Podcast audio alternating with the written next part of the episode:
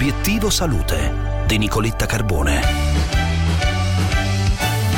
La criostimolazione, l'esposizione al freddo estremo per un breve periodo di tempo, potrebbe agire come trattamento antinfiammatorio e antiossidante con effetti benefici sulla composizione corporea, compresa la percentuale di grasso. A suggerirlo uno studio presentato al recente congresso europeo sull'obesità di Dublino e in attesa di pubblicazione è in linea con noi il dottor Jacopo Fontana, ricercatore dell'Istituto Oxologico Piancavallo IRCS di Verbania che ha coordinato lo studio. Dottore, buongiorno, grazie per essere con noi. Buongiorno a voi, grazie per l'invito. I nostri risultati, infatti, come ha detto lei, indicano che la criostimolazione total body ehm, è utile nel trattamento dell'obesità. La temperatura di meno 110 gradi ha infatti indotto effetti più incisivi rispetto a temperature maggiori studiate su profili metabolici ed ematologici, glucosio e lipidi per intenderci, e come diceva, sulla composizione corporea e in generale sulla salute. Da ricerche precedenti sappiamo che la criostimolazione può avere potenti effetti appunto sul corpo umano.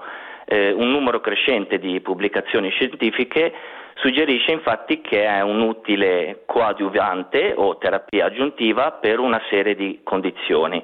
In particolare ehm, patologie caratterizzate dal dolore, come per esempio l'artrosi o la fibromialgia, o eh, caratterizzate dalla fatica o ancora da disturbi del sonno o dell'umore o addirittura il post-Covid. Eh, gli effetti benefici del freddo sul corpo umano sono ovviamente noti da millenni, ma solo negli ultimi anni, direi negli ultimi decenni, cominciamo a vedere come la eh, criostimolazione sia in grado di agire in modo efficace. Dottor Fontana, come lei ha anticipato, si tratta di una metodica che viene utilizzata come terapia aggiuntiva che va a sommarsi agli effetti di altri trattamenti. Esattamente, è importante sottolineare che la, che la criostimolazione viene svolta all'interno di un programma riabilitativo multidisciplinare. Nel nostro studio infatti i pazienti con obesità o sovrappeso la criostimolazione è stata affiancata anche da una dieta personalizzata, dalla gestione psicologica e supporto psicologico del paziente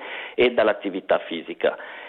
In questo caso la criostimolazione funziona come terapia adiuvante, ma sicuramente non è la cura unica per l'obesità e il sovrappeso, ma deve essere associata appunto a quello che dicevo prima, a una terapia multidisciplinare.